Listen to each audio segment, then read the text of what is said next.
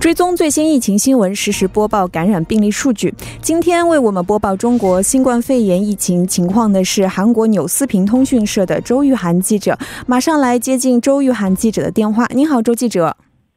主播你好，听众朋友们好。嗯，那周记者仍然在家办公哈。那先来为我们聊呃播报一下中国最新的疫情情况吧。好的，那么根据中国国家卫健委发布的数据呢，二月十号的零点到二十四点，三十一个省、自治区、直辖市和新疆生产建设兵团报告新增确诊病例呢是两千四百七十八例，新增重症病例呢是八百四十九例，新增死亡病例呢是一百零八例，新增疑似病例三千五百三十六例。当天新增治愈的出院病例呢是七百一十六例。截至二月十号的二十四点，现有确诊病例呢是三万七千六百二十六例，累计住治愈出院的病例。呢是三千九百九十六例，累计死亡病例呢是一千零一十六例，累计报告的确诊病例呢一共是四万两千三六百三十八例，现有疑似病例呢是两万一千六百七十五例，累计追踪到的密切接触者呢是四十二万八千四百三十八人，尚在医学观察的密切接触者呢是十八万七千七百二十八人，累计收到的港澳台通报的病例呢是七十例，其中呢香港四十二例，澳门十例，以及台湾十八例。主播。嗯，好的。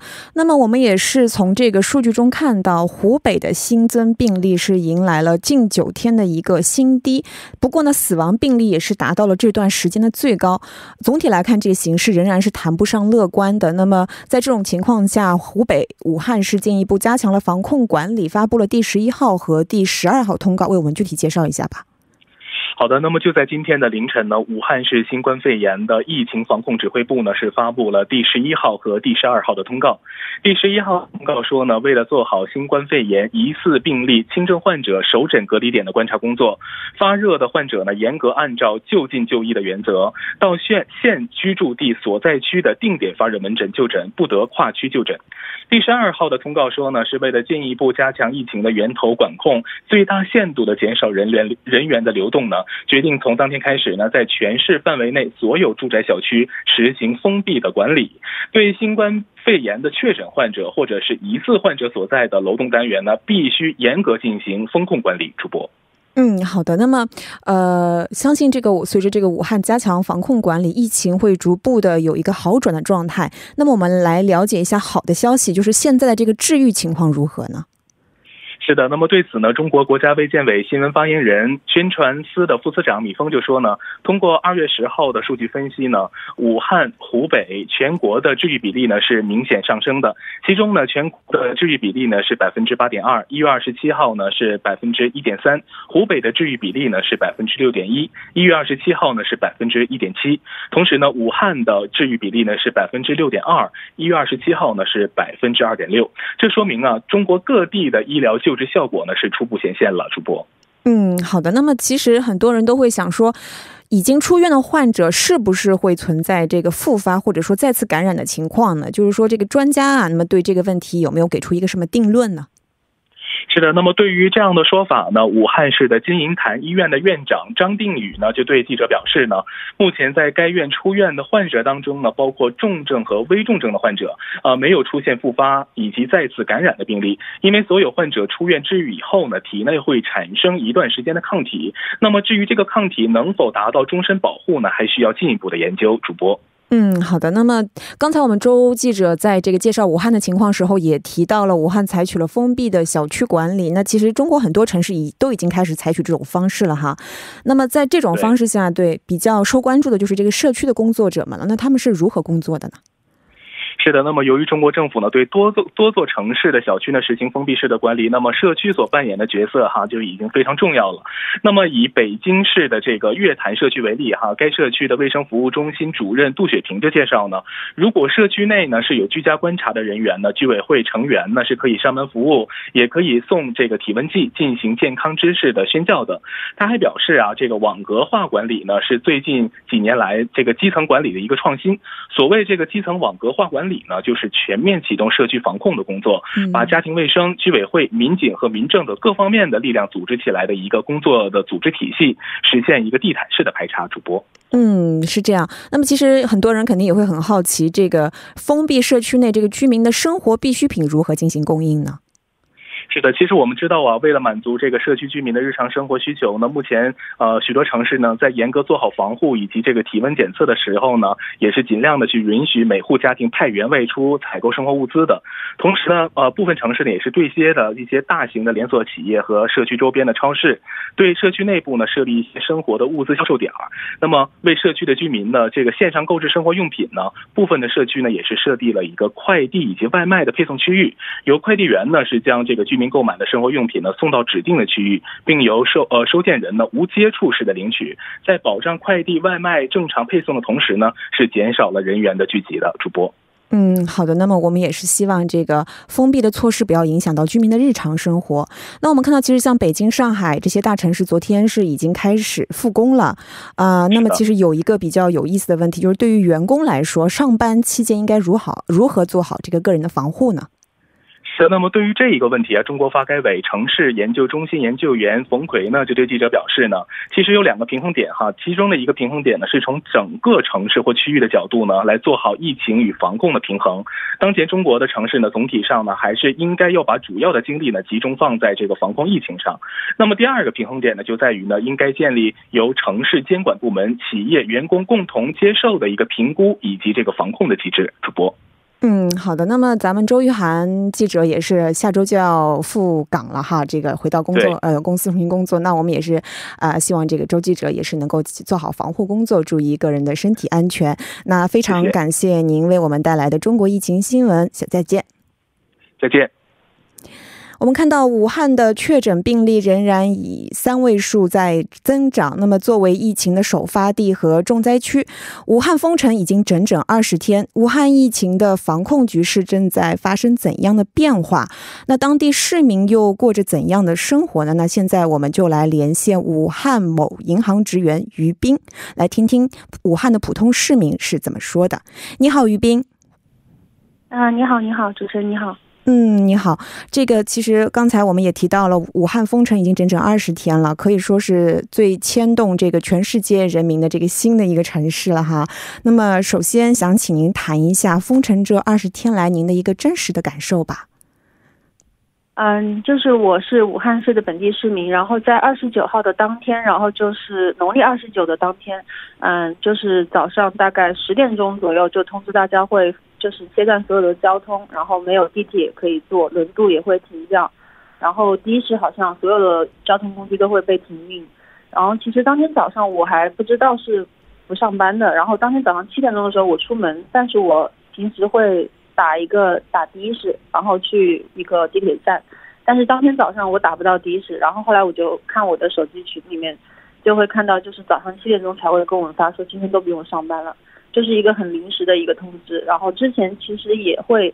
跟我们讲过，就是有这种事情，但是没有大面积的宣传，所以我们的意识也不是很高。后来当天就下了一个这样的一个通知之后，就开始大力的宣传。后来我们就是会觉得，嗯，买东西可能会不不方便，就会去超市买很多，一次就会买很多的东西，因为防止跟陌生人接触，防止一个交叉的感染。然后现在这二十天之后，就是觉得除了大型的超市、小的便利店，白天十点到下午五点的时候会开门营业的话，然后少部分的药店在营业之外，其他的所有的商铺都是关门的状态。然后在路上也会很少的看到车辆和行人。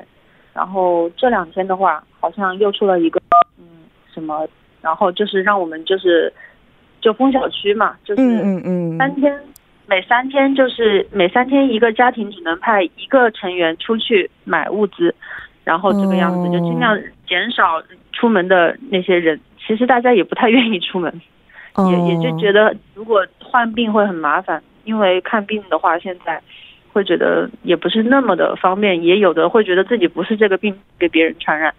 嗯，是的，可以说对于武汉市民来说，这个封城的决定是突如其来的哈，因为这个确实是市政府在初期应对上这个预警也不是很充分，就是突然给居民们采采取这样一个措施，相信居民在心理上可能也需要一个接受的过程。那您刚才也是提到了说这个小区的封闭管理，嗯，那么想问一下，就是这个目前市民生活必备的，像比方说粮油啊、口罩这些物资是不是充足呢？就是基本的生活是有保证的，就是你嗯你不会饿肚子，你还是可以买到你想吃的东西。嗯嗯，但是其实说实话，就是在武汉本地的话，口罩还有酒精消毒的这些东西，还是比较不好买到的，我觉得。嗯，是这样。那我们也是呼吁这个啊、武汉市政府能够尽快为居民解决在这个医疗物资上的一些需求，保证保证这个疫情不会再进一步的扩散哈。那么之前就是武汉这个呃武汉在内的，包括这个湖北省，其实都是陷入了这个医疗资源紧缺的局面。那么其实像现在说火神山、雷神山还有方舱医院都先后的落成了，那您觉得这个有助于缓解武汉医疗资源紧张的情况吗？嗯，其实我觉得这建成是一件好事情，嗯，因为其实说个实话，大家就是一个正常的思维来讲的话，一个城市也就那么大，对吧？一个医院、病房、医生、护士、药品这些也都是有限的，也就那么多。刚开始就是普通的老百姓都知道这个新冠的病毒肺炎之后，是也确实会有恐慌的情绪，然后有的时候其实并没有生病的人，就是没有得这个病的人就有恐慌就医的这些，然后也有。还有得普通的感冒的，因为毕竟是冬天，然后有普通的流感的，然后夹杂的这些有新冠肺炎的人，是的然后这样一来，其实当时医院就会有爆满的这样的一个状态。其实我觉得也不会有那么多的人得这个病。其实现在官宣的话是，嗯、武汉这个城市有一千四百万个人，对吧？然后嗯出去的有五百万，也就说还有留在武汉，的嗯。对，留在武汉的是九百九百万，然后现在官宣的就是确诊病例是一万人，但是我相信肯定会比一万多啊。然后因为肯定还是有重症患者，然后去世了还没有确诊的，我觉得是肯定会有这种情况，嗯，也会有。嗯，是的，嗯，是的然后也就是九百比一的一个比率，就是这个样子。然后现在其实它建成了之后，会把所有的轻症都收进去，对吧？是都收进去之后，其实也就是让我们后来能够有一个正常的生活，有一个好的一个积淀。因为毕竟就没有接触，就没有传播。把这些轻症都收进去之后，那我们可以正常出来的人就健康的，那这样的话就不会再有这样的一个传染的一个途径。其实我觉得也是一个蛮好的，也也是一个蛮好的一个政策吧。嗯，好的，好的，非常感谢您今天为我们带来的这个消息呢。我们也是在这里祝愿武汉能够尽快的啊、恢复到日常的这个轨道上面去，希望有机会能跟您再联系。嗯，好的，好的，没关系。嗯，再见。嗯，接下来我们来了解一下韩国的情况。聚焦韩国生活讯息，关注在韩华人动态。幺零幺三信息港需要你我的参与。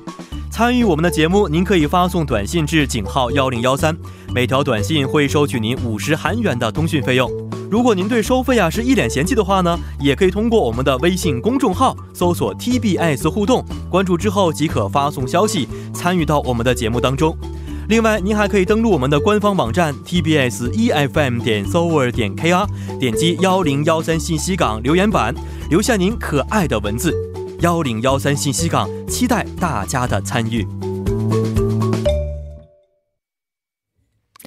好的，欢迎回来。那么我们继续来了解一下韩国的情况。韩国中央防疫对策本部十一日通报，韩国今天新增一例新冠肺炎确诊病例，累计报告确诊病例二十八例，其中四人治愈出院。那么依旧请出我们的节目的作家尹月，一同来了解一下具体情况。尹作家你好，你好，主持人，听众朋友们，大家晚上好。嗯，那首先嗯咱们这个省略寒暄的过程，直接来介绍一下第二十八例患者的情况吧。嗯，好的，我们一起来看一下这个第二十八例患者啊。其实第二十八例患者呢，说到他的话，得先帮大家回忆一下我们这个。在前段时间啊，大概这个十六天前确诊的第三例这个患者，嗯。当时这个关于第三例患者，因为他的接触的人也比较多嘛，嗯然后也在江南的一些什么美容院呐、包括整形医院，还有这个餐厅，它这个触及的范围也就比较多一点。那么今天我们确诊的第二十八例患者呢，就是之前这个确诊的第三例病例的熟人，嗯，对，是一位中国籍的女性，所以也是因为两个人之前在这个韩国的移动路线基本一致，所以就是说判定他的这个路线的也是比较容易的判定过。当然也是因为这个第三例患者，他是就是说被确诊之后呢，那这位女性呢也是作为接触者呢进行在家自我隔离。因为刚刚我们也提到，这是一位中国籍女性嘛，所以在还是没有这个固定的一个停留的居所，所以呢是和这个呃第三例患者的母亲一起在京畿道高阳市的家中进行自我隔离。当然，我们说这个隔离期不是十四天嘛？经过了这个十四天之后，经过相应的检查，在检查的时候被判断判判断为是这个阳性。那现在呢，入住是这个明知医院呢，是进行隔离治疗。好在是和他一起居住的这个三号患者的母亲是经过了两次的这个检查结果，目前是被判断为是阴性，所以就说排除在这个确诊患者当中。嗯，那那其实这里有一个问题，就是咱们尹作家也提到这个。这二十八例患者啊，是第三例患者的这个接触者。是的，呃，他这个确诊时间好像有点长了吧？潜伏期也非常长。对，那我们来看一下，如果是就是说是把它归类为这个第三例的确诊患者嘛，我们了解到两个人最后一次见面的时间呢是一月二十四号。那如果刚刚我们的这个。呃，利润是成立的话，也就是说，第二十八例病例的潜伏期是达到了十九天，也就是超过了我们普遍认知的一个最长的十四天的这样的一个概念。那对于这样的一点呢，这个韩国的防疫当局是认为，呃，二十八号患者他可能是存存在就是比普通人潜伏期比较长的这样的一个情况，也有可能他在之前已经出现了一些初期的症状，但是这个初期的症状呢非常的轻微，所以就是没有引起这个患者的一个格外的重视。这个是。是一点。那么第二点，这个防疫当局在做进一步调查当中呢，有了解到这位二十八例的患者，他在过去的这段期间有服用过一周的抗生素。哦，当然也可能是因为这个药物的关系，所以所以可能是把他的一些症状啊，就是没有让他发挥的那么明显。嗯，那有人可能问了，那既然他服用了抗生素，是不是他之前就有过这些发烧啊，或者是咽喉痛的这样的一个情况？那这一点呢，防疫当局给出的解释是，他服。用这个抗生素呢，跟这个我们说新冠所出现的一些症状是没有任何关系的。也就是说，它是因为其他的事情。当然，具体什么事情呢，也是从这个医者保护个人隐私的这一点，防疫当局并没有过多的透露，只是提到了他服用抗生素的原因呢，和这个新冠病毒所产生的症状是没有任何关系的。对，也就是说，呃，而且就是通过他这个最后的这个。病毒检测当中，它的检查结果虽然是阳性，但它这个阳性的指标也是介于这个阳性和阴性的判断的这个值之间，所以它是一个比较这个特殊的这样的一个例子。对，当然也有分析人士指出，哈，也不排除它很可能是在中国国内已经感染病毒进来的。那如果这个理论成立的话，也就意味着这个新冠病毒的。潜伏期潜伏期会进一步的延长。嗯，那其实之前我们看到那个就是钟南山院士发表的一篇这个研究结研究报告，也是说到这个潜伏期最长可能是二十四天。是的，啊，那么在如果说在今天这样这位病例的情况，其实就会让人比较担心我们之前撤回的那些武汉侨民。没错，啊，对，因为他们马上就要到这个。基本上十四天的这个隔离期结束了，是是啊，对。那么如果被解除隔离的话，会不会引发不安？那么韩国有关部门对此是如何表态的呢？对，那确实像这个主播提到的这一点呢，这个也是我们现在所存在的一个隐患。因为之前我们提到，如果我们说这一段期间没有再出现发热呀，或者说喉咙痛啊这方面的呃这个症状的话，那其实武汉的侨民是要在。啊，这个月的十五和十六号这两天会依次就是解除隔离这段期间，那就这一点呢，韩国的防疫部门呢，呃，目前给出的说法是没有就是说要变更潜伏期标准的这样的一个情况。当然，这个防疫本部的相关的专家呢，也研究过这个中国研究团队给出的这个二十四天潜伏期的这个说法。嗯，但是呢，呃，韩国的专家是普遍认为，只是凭一篇论文就是不足以变更全。求通行的这个潜伏期标准的这样的一个依据，嗯，当然我们说这个新冠新冠病毒它毕竟有一个“新”字嘛，所以还是需要继续的了解。那目前是分析韩国境内我们说统一流行的这些流行病学可以了解到的是，潜伏期呢一般是三到四天，再长呢也不过是这个七到八天，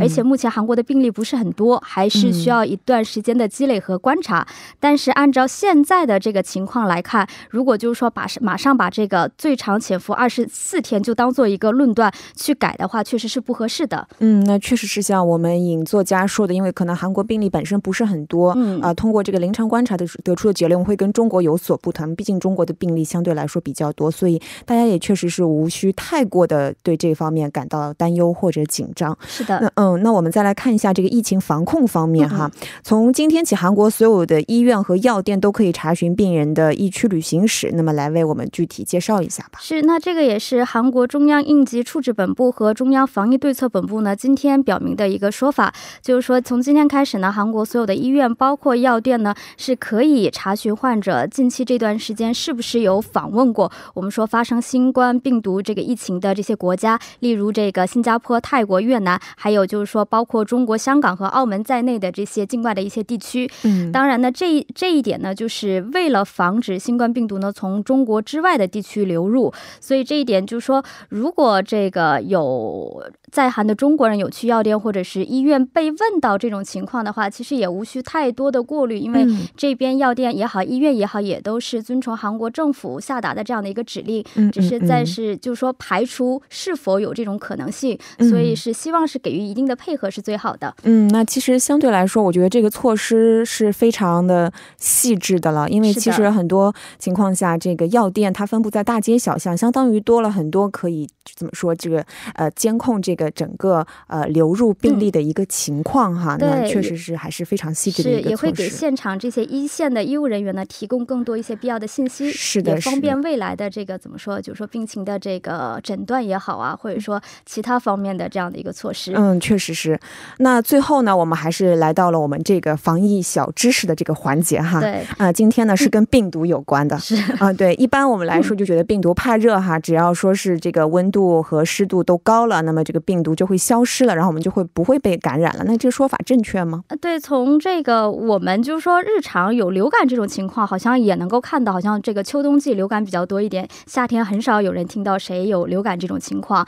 那确实的话，从啊某些这个理论来讲的话，确实是成立的。但是我们现在这个冠状病毒是一种新型的，它是否也成立？这个呢，到目前为止呢是没有直接的证据表明，我们说温度上升和这个新冠病毒的这这个这个存活率是有直接关系的。而且呢，就是说呃，光靠天气这个因素呢，确实比较难考虑，也要考虑我们就是说个人的身体素质，包括我们周围的这个环境。其实我们回到以前韩国有 MERS，我们说中东呼中东呼吸综合征的时候，当时发生的频率比较高的也是五月到七月，当时温度其实也蛮高的，所以从这个。角度来看的话，似乎这个理论不是很成立啊。当然，刚刚主持人又提到了湿度这一点。那么湿度的话，好像还真的是可以站住脚的，因为有研究表明，你的湿度越高，这个冠状病毒它的这个活泼度就会越低。那这个研究表明是这么解释的，就是说在同一个温度下，相对温度、相对湿度是百分之二十的时候，这个病毒呢就可以存活到一百二十个小时。嗯，那提高到百分之八十的时候，它存活的时间就减少到六个小时。这样。嗯，好的，那非常感谢。谢我们的影作家，我们明天再见。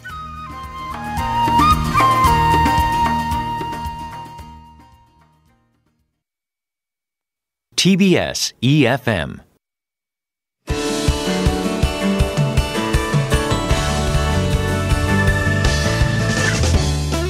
听众朋友们，晚上好，今天是二月十一号，星期二，现在是晚间八点二十八分，这里是由林燕为大家带来 TBS EFM 二十八分生活信息。先来一起了解一下明天的天气情况。明天凌晨，中青南道和南部地区有强风伴有雨水天气。从凌晨六点开始到中午十二点之间，雨水天气将会逐步扩散到全国。截止到上午九点，预计南海岸和济州岛的降水量约为三十到八十毫米，其他地区的降水量约为十到三十毫米。据气象台报道，降水量将会随着低气压的移动路径和速度的变化，集中降水的地区和降水量将会持续的时间也会有所变化。希望各位听众朋友们及时的关注气象台发布的信息。受到雨水天气的影响，空气质量为优。首尔的凌晨气温将会维持在零上五度左右，白天的气温将会维持在零上八度左右。好的，接下来一起了解一下新型冠状病毒的预防措施和相关信息吧。据报道，从二月六号开始，韩国观光公社将会支援韩国疾病管理本部幺三三九的翻译的服务。拨打幺三三九外国人的咨询电话，将会直接的连接到幺三三零旅游咨询中心。最后，希望大家外出的时候务必戴上口罩，注意咳嗽的礼仪，加强锻炼，提高自身的免疫力。好的，以上就是今天的 TBS EFM 二十八分生活信息，祝您一路平安，我们稍后再见。